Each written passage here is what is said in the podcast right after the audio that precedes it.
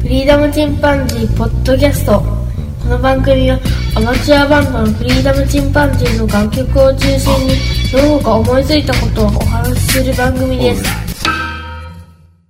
さあ始まりました。フリーダムチンパンジーの佐藤です。えー皆さんは普段美術館なんかに行かれますでしょうか？僕はあのー絵画にそれほどの興味はないんですが、美術館に行くのは結構好きですね。で、えー東京に出張した際にちょっと時間がありましたので、えー国立西洋美術館というところに行きました。これが2016年のの、えー何月だったかな ?1 月か2月かぐらいだったんですけど、でその年のね、えー7月に国立西洋美術館というのは、えー世界遺産になりました。世界文化遺産ですね。で、私がこの美術館に行った理由は、この美術館を建築した、えー建築家が、まあ、非常に好きでして、えーそれでまあ美術館に行ったわけですけども、でこの美術館のことをお話しする前に、この建築家のことを、えー今回お話ししたいと思います。で、建築家の名前はル・コルビュジエと言いますね。なかなかあの、発音しにくいですけど、ル・コルビュジエという方、えーまあ知ってる方もいらっしゃるかもしれませんが、今回はこの方のね、まず人生をざっとご説明してみたいと思います。非常に面白い人ですね。で、彼は、まあ、芸術家というのは一番表現が合ってますかね。建築をいっぱい作ってるんですけど、建築家だけでなくて、まあ、常に絵を描き続けてましたし、えーそれから詩を書いたり、たくさんの著書を書いたり、それから雑誌の編集長もやってましたし、えータペストリー、それから彫刻、まあ、いろんなところに手を出してますね。で特にこの人は、まあ、建築では一番有名なわけなんですけども、彼の人生をね、振り返っていくと、まあ、1887年生まれです。で、スイスの、えーラショードフォンという、えーまあ、スイスとフランスの国境に近いところですね、の小さな町に生まれました。で、この町は、時計職人がいっぱい住んでる町だったんですね。今でも高級時計を作る、えー町だらしいんですけども、で、ここで、えーまあ、お父さんも時計職人で、お母さんはピアノの教師というところに生まれました。それからお兄さんが一人いますね。で、お兄さんにはね、あの、音楽の才能があったようで、後に作曲家になっています。で、彼は、まあ、次男坊ですけど、母親が大好きという、まあ、マザコン的な要素がありまして、で、お兄さんに非常に嫉妬してたんじゃないかなという感じがありますね。ただ、才能がなかったもので、とりあえずは時計職人になるという形で、えー装飾学校に入学しました。で、彼が運がいいのはね、その学校で非常に素晴らしい教師に出会いまして、レプラトニエというね、まあ、この方は、あの、学校の先生であり画家だったんですけど、シャルル・レプラトニエという方に、えーまあ、絵だけじゃなくて、君は建築をちょっとやってみたらいいというので、まあ、17歳半ぐらいから住宅設計を始め、19歳にはね、あの、もう最初の建物が、えー完成しています。ファレテと言いますが、ですから、まあ、この、非常に若い時から建築に携わったわけですね。そして彼はそのいろんな建築物を見るために旅行にかけてます。最初の、えー家を建てた時の報酬をもとにして、ひとまずね、2年間ほど海外旅行してますね。もう海外旅行2年間っていうのは、まあ、放浪に近いですけども、でそこでいろんな、えーヨーロッパの街を歩き、えーいろんな建築物に非常に感銘を受けたわけですね。特に彼が一番感銘を受けたのは、パルテノンのギリシャ神殿に非常に衝撃を受けたようです。まあ、その建築物に、その、精神性を見出したといいますかね、芸術性を見出したといいますか、ただの建物ではなくて、そこの中に精神性があって滲み出しているという部分に彼は感銘を受けまして、まあその芸術家的な彼の感覚ですね、からその建物を作っていこうというふうに決意するわけですね。そして第一次世界大戦がありまして、街は荒廃してます。その時に彼は、えー量産型のね、建物を作ろうというので、友達のマックス・デュボアという方と一緒に、1914年にドミノシステムというものを、えー提唱してます。これは、量産型の住宅を作るための工法でして、それまでのね、伝統的なヨーロッパの建物というのは、壁自体がね、あの屋根とか床を支えていました。なので、非常に頑丈な、その石積みの、えー壁があって、で、窓はどうしても大きく取れないですね。窓を大きくすると建物が崩れてしまいますので、小さな窓が並ぶというような、まあ、ヨーロッパの伝統的な建物が主流だったわけですけども、彼が提唱したのが、鉄筋コンクリートのフレーム構造にして、で、えー、屋根と床を支えようと。まあそういった形で、あの、柱が、えー、壁の代わりをするということですね。そうすると、壁の部分が非常にあの、重要だったのが、重要なものが柱に変わりまして、で、外観の部分、その壁という部分はもう本当にどんな素材でも使えると。まあそういった意味では、あの、全面鏡張りという形にすることもできるというふうに、えー、彼は、えー、考えつきました。これが、まあ、あのー、一つのまず、今の全ての建物の近代建築の基本になってますね。このドミノシステムによって、えー、まあ、自由な建物の作り方ができるようになったわけです。まあ、極端に言えば、えー、床と屋根があれば、そこを支えるのは柱が6本あれば十分で、それと階段があれば2階が作れると。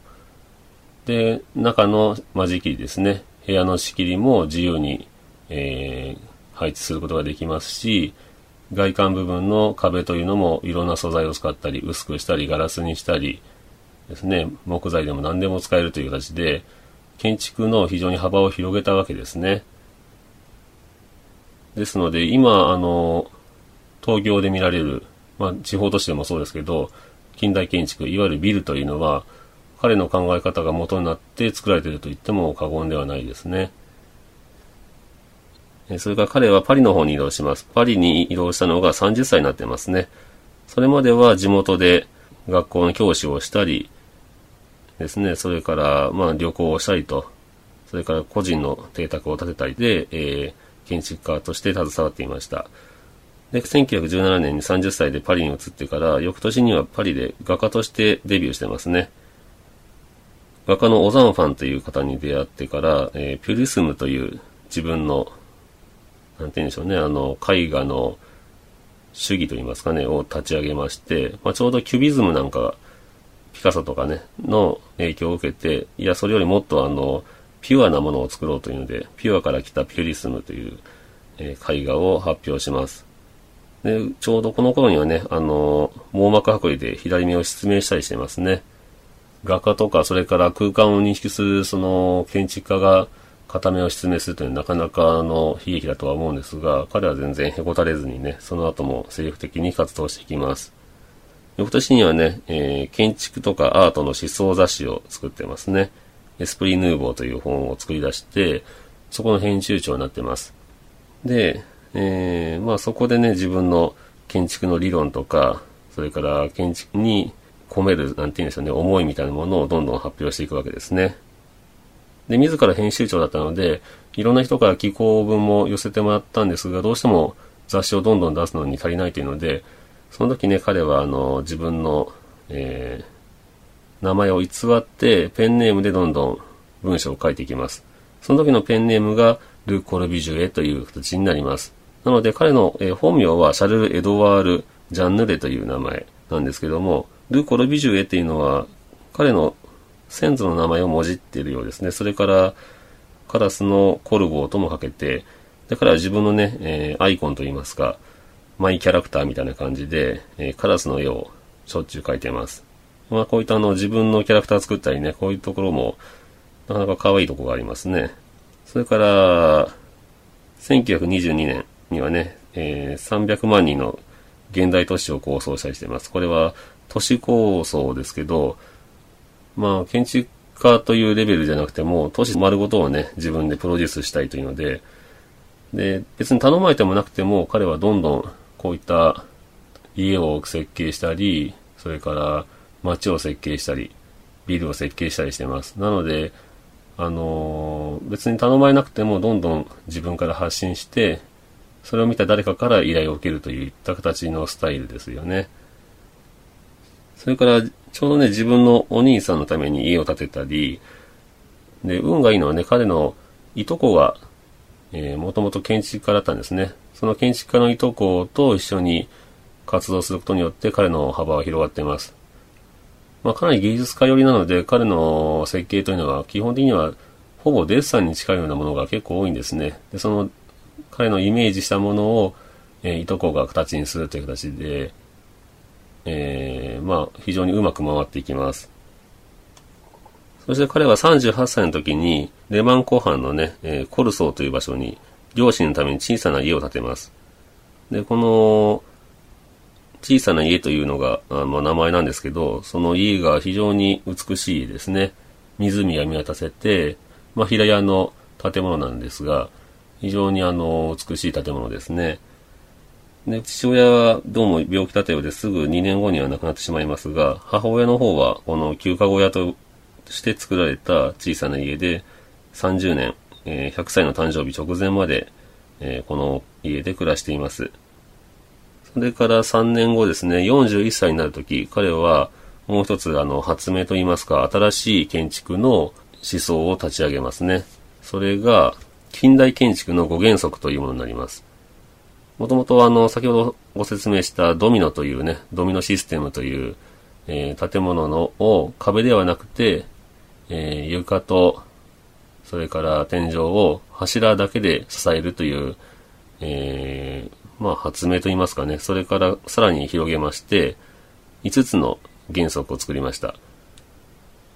で、これは、一つはピロティ、まあ、柱のみで支えることで、地上階には壁で閉ざされない、えー、開放された空間を作ることができる。これは、あのー、大きな柱で建物を持ち上げてしまおうと、空中に。そうすると、えー、柱と柱の間には空間ができますから、そこを自由に人が歩いたり、車が移動したりできるということですね。それから屋上庭園。えー、柱がね、えー、屋根を支えます。で、屋根が真っ平らにすることができるので、ここね、あの、勾配屋根でなくなりますから、ここの屋上に、そのまま空中庭園として利用すると。そうすると、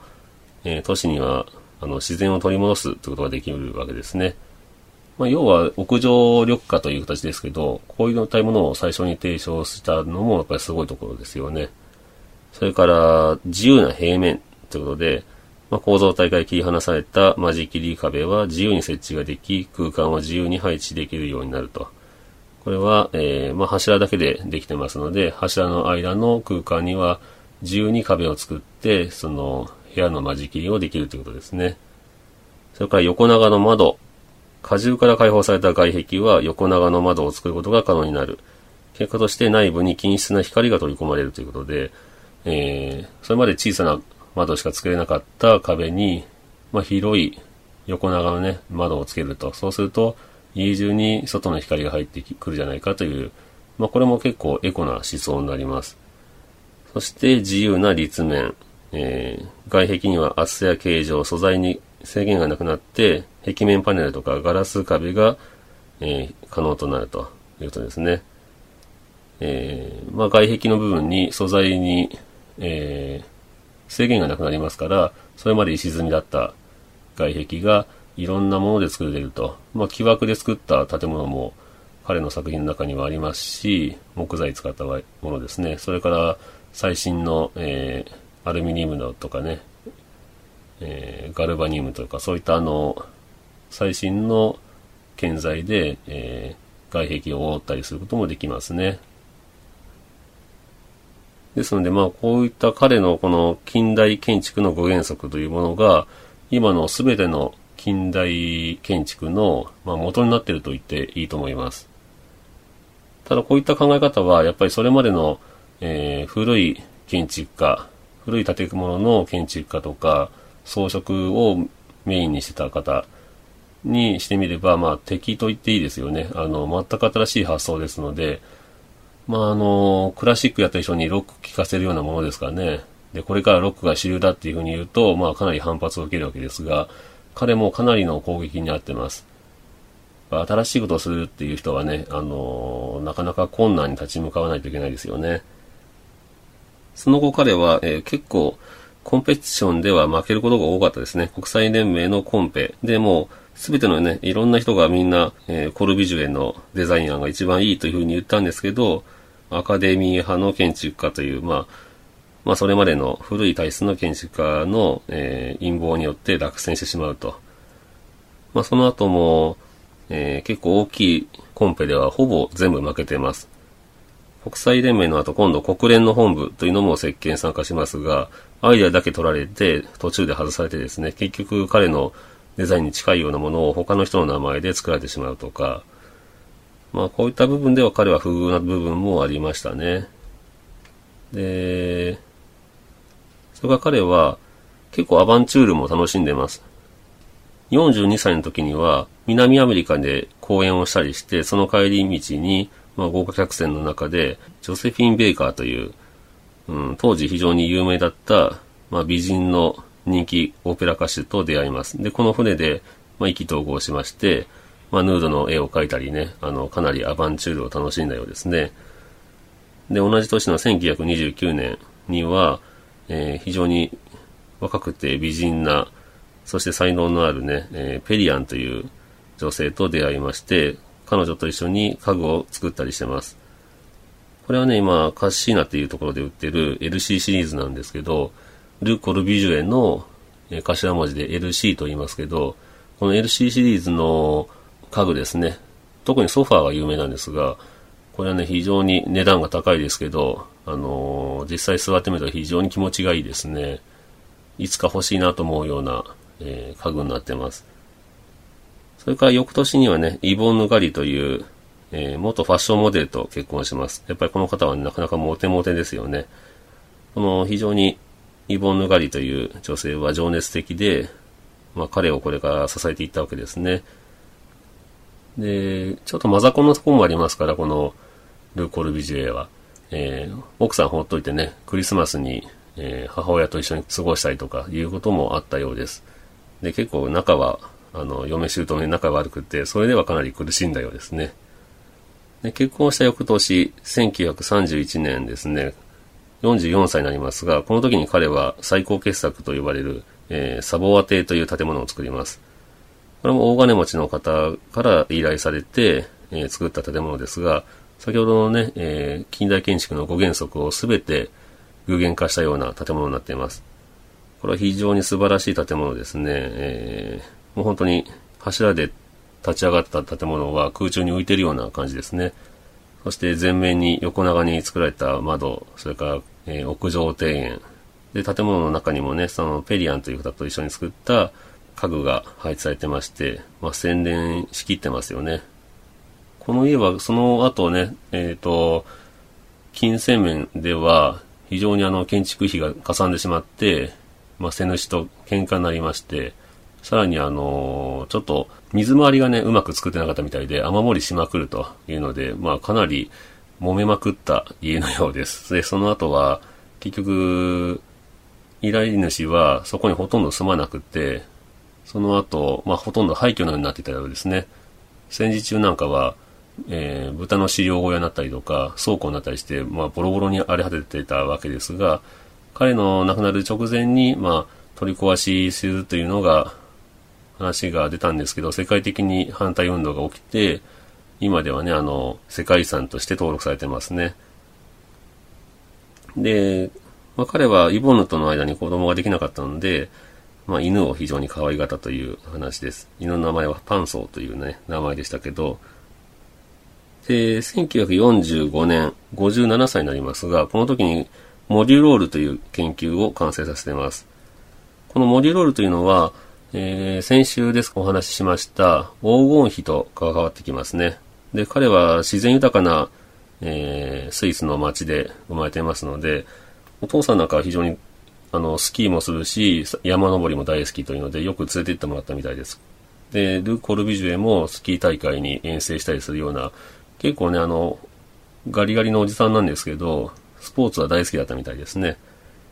で、彼がその自然の中でね、いろんな植物とかも、えー、デッサンしてるんですが、この植物をデッサンしたというのも最初に出会った先生のおすすめで、えー、植物をデッサンしていますんで、で、その植物とかを見ている中から、あの、黄金比率に、えー、たどり着くわけですね。で、その彼の身長はちょうど西洋人の男性の平均身長だったようで、で、その平均身長の男性の、えー、体を測っていって、それを黄金比率に当てはめると。で、まあ、要はその建築の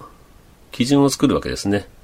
成人男性の体に合わせた建物の作りをや、作っていくという、まあ、基準を作って、で、その建築基準で作っていけば、あの、その後の増築とか改築、で、そういった場合にも、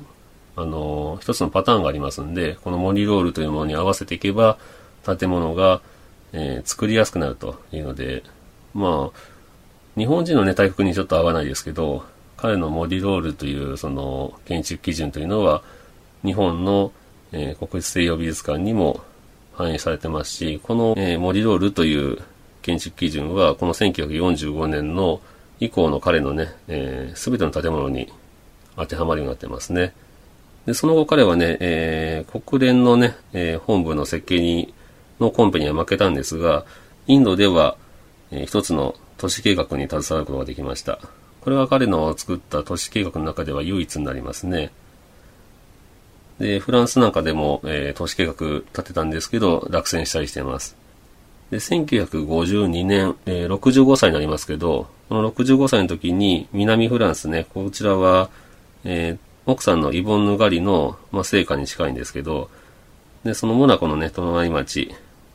えー、カップマルタンというところに休暇小屋を作ります。で、海を眺める場所に小さなホタテ小屋を作るわけですが、こちらがたった8畳という、えー、小さな木造の家ですね。で、まあ、ここに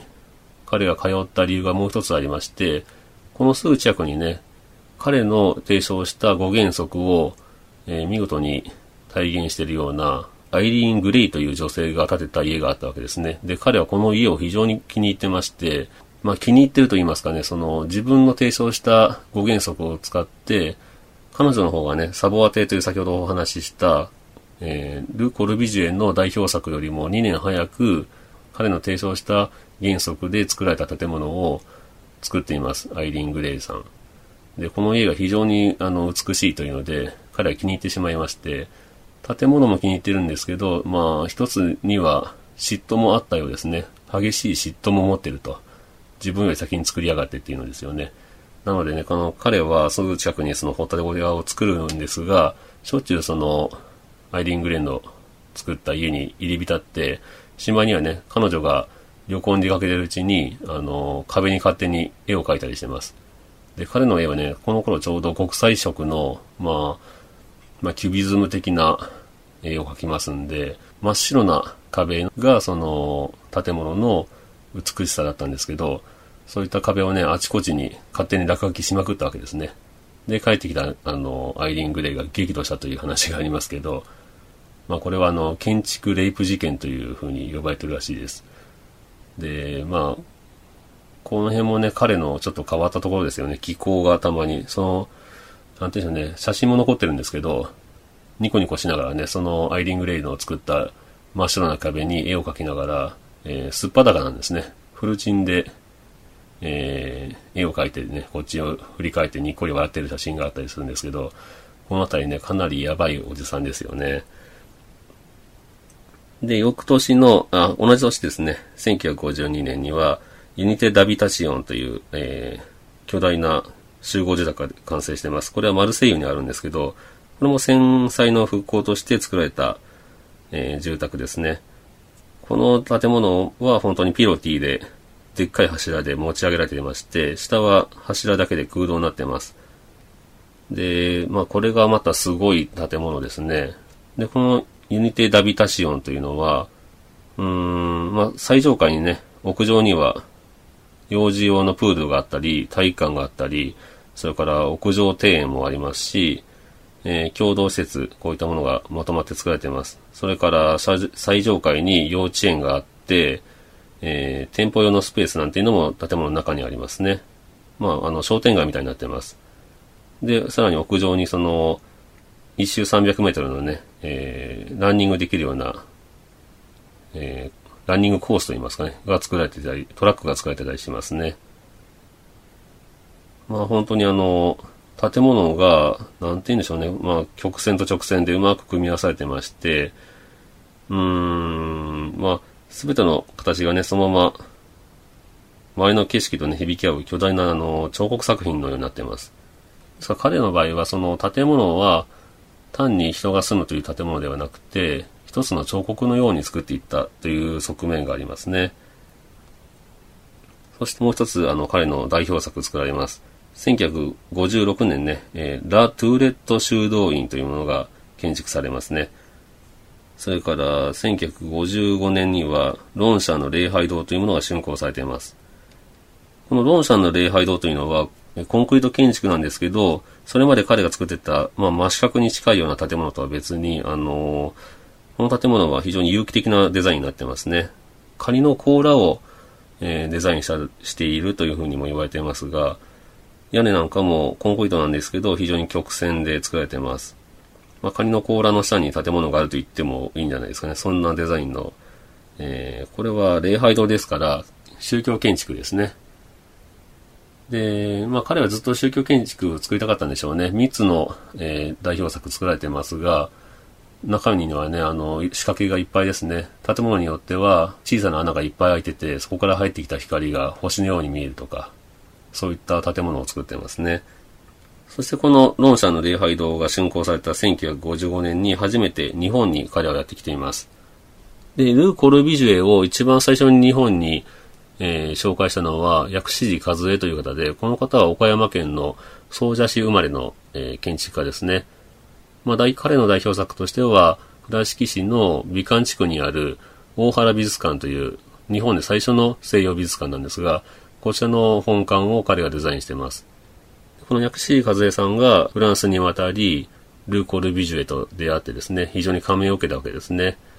そして彼の、えー、思想とか書物なんかを日本に持ち帰って、えー、いろんな建築家に紹介しています。でそれに、えーと、刺激を受けた日本の建築家たちが次々と、えー、入れ替え立ち替わりね、ルーコル・ビジュエの弟子として、えー、フランスに渡って彼のもとで設計を学ぶわけですね。で、その建築家たちが日本に帰ってきて、で、活躍しました。そして、今の日本の、えー、元となると言いますかね、日本の景色を作るビルを建てていくわけですね。ですので、今の東京の景色、地方都市もそうですけど、そういった、えー、現代建築の元は、このル・コルビジエからの影響と言っていいでしょう。そして彼はね、あのーフランスのアパートにも暮らしてましたが、しょっちゅう、えー、南フランスのね、え、カップマルタンというところに休暇小屋作りましたから、その休暇小屋8畳の非常にこじんまりした建物の中で住みながら、えー、しょっちゅうね、目の前の海で妻と一緒に泳いだりして楽しんでましたね。で、奥さんもちょっと亡くしたりはするんですけど、それからお母さんもね、亡くしたりとか、晩年5年前ぐらいには、えー、ちょっと不幸が続いたりはしてましたが、えー、南フランスのそのカップマルタンというところの休暇小屋で、小さな小さな建物の中でですね、暮らしながら巨大建築をどんどん設計してきます。そして1965年、77歳の時に、そのカップマルタンの海で海水浴をしてましたら、途中で心臓発作に襲われまして、溺れて亡くなりましたね。で、彼はずっとフランス政府から認められたいというのがあったんですけど、なかなか、その、都市計画も失敗し、建物も一軒のね、集合住宅を頼まれただけで、ほとんどフランス政府からは恩恵を受けなかったんですが、亡くなって初めて彼はそのフランスに認められて、えー、国葬としてね、葬儀が営まれました。で、亡くなる直前にはその、フランスで都市計画を彼に任せようという話もあったみたいで、まあ気づくのが遅いですよね、彼の才能にね。まあそれだけちょっとフランスという国自体が、まあかなり保守的だったんでしょうね。で、ここまでお話しして非常にもう長くなっていますが、今回はスペシャルみたいにちょっとお伝えしようと思いますけども、えー、で、彼の作った建物、で、1910あ2016年の4月に、えー、世界遺産に登録されたわけですが、彼の作品、世界7カ国の17のね、えー、ルー・コルビジェ設計の建築とか都市計画作品が一括して丸ごと世界遺産に登録されました。で、その中の一つが、え、東京上野にある国立西洋美術館なんですね。で、うん、この土地というのは、まあ上野にあるわけですけど、まあ上野の公園の中にありますね。上野動物園なんかもすぐ近くですが、この上野の山というのはもともと歴史で言うと、前田城から北東の方位にありまして、ちょうど肝になります。で、この場所にはもともとは徳川将軍家のね、菩提寺として、えー、寛永寺というお寺がありましたが、これがあの、戊辰戦争で大部分が消失しまして、明治の頃にね、公園として整備されてました。そして第二次世界大戦の後にはね、あのー、非常に荒廃してまして、まあ、繊細の傷が残ってましたね。で、この敷地のあたりには、えー、まあ、お寺のシーンとかもまだ残っていたんですが、まあ、繊細で焼け出されたね、人たちがそこにバラックを建てて、約700人規模と言われているね、バラックの集集落ですね、を作っていたそうです。で、まあ、ヒロポン乗用車とかね、娼婦とか、それから不老者がうろうろしているといったような場所でして、そういった問題も解決するというのも含めて、この国立西洋美術館を建てようという話になったわけですけども、そもそもね、このこの国立西洋美術館を作る経緯は、えー、松方幸次郎という実業家がまず関わってくるんですけど、彼はね、川崎造船所の社長だったんですが、まあ、非常にお金持ちでして、まあ、世界中の美術を買い集めたわけですね。特にヨーロッパの美術を買い集めました。そしてね、あの、まあ、画商が進めてくるものをね、次から次へと買い集めるという形で、彼自身もね、私はあの、絵のことはよくわからないと。お金があって、進められるからバンバン買うんだというような人だったみたいですね。で、非常にたくさんのコレクションを残しています。で、そのな、コレクションもね、あの、第一次世界大戦の後ですね、特需が終わって軍縮とか関東大震災というものが起きてから川崎造船所そのものが経営難に陥りまして、この松方という人が集めたコレクションはどんどん売り払われて、あの、散逸していきます。でもね、ヨーロッパの方に行って直接買い付けた絵画というのは、まだパリとロンドン残っていたわけですね。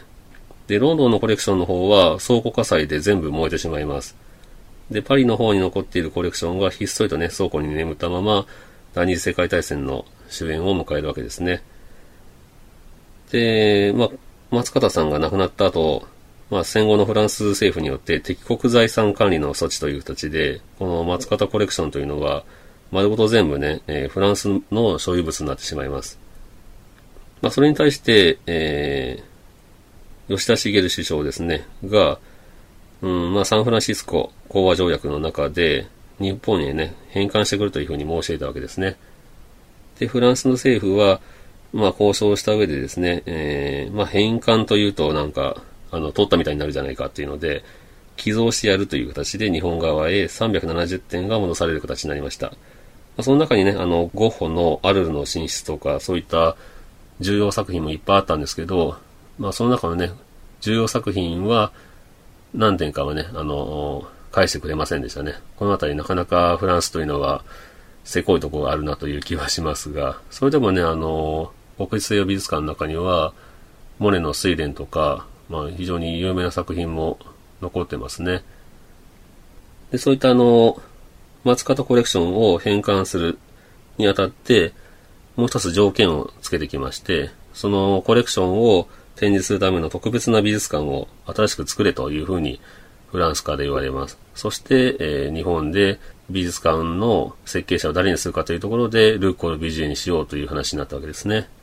で、日本政府がね、その美術館の設置を決定して、設計者としてルーコール・ビジュが選ばれたわけですが、日本側の協力者としては、前川国夫、坂倉淳三、吉坂隆正という、まあ、3人の弟子が決まりました。この3人がルーコル・ビジェの元で、もともと働いていたわけですね。まあ、ですから、この3人の弟子が、コルビジュエの、デザインをもとに、まあ、細かい設計をしていくという形で、国立西洋美術館は作られていきます。で、彼ね、えっ、ー、と、当時の日本では、まあ今は、そうでもないですけどね、あの、当時彼が来日した時には日本中が湧いたみたいですね。フランスの有名なえー、建築家がやってくるというので、えー、日本中が、建築界がね、湧き立ったそうですね。で、こうやった経緯で国立西洋美術館は、えー、建設されたわけですが、えー、僕はね、あの、ちょうど世界遺産に登録される半年ぐらい前にですね、東京に出張できまして、そしてこの西洋美術館に行きました。僕はあの、絵画の方にはあんまり造形が深くないので、えー、あの、まあ、絵を見るよりもね、どちらかといえば建物の中入って建物ばかり見ていたわけですけども、この建物の、え魅力をちょっといくつかお話しすると、まあ、外観という部分ね、先ほど説明したモデュロールというもので外観ができてます。それから床とかね、壁とかそういったものも全部モデュロールという彼の考えた建築の基準、建築基準で作られてますね。で、まあ、ピロティ、あのまあ、要は柱ですよね。柱で建物を持ち上げたように見せると言いますかね。あの建築方法は同じようにできてます。なので、ちょっと離れてみると、柱の上に建物がポンと乗ってて、空中に浮いてるように見えますね。でピロティなんかも、まあ、彼のルコルビジュエの建物はコンクリートの打ちっぱなしというものが結構多いんですが、この柱もコンクリートの打ちっぱなしなんですけど、あえてね、その木枠の、木で枠を作るわけですが、その木枠の木の木目といいますかね、がコンクリートに残るように作られています。これは日本の建物なので、まあこういった木目を残した方が、えー、日本人が気に入ると言いますか、日本人にとっては馴染みがいいんじゃないかというので、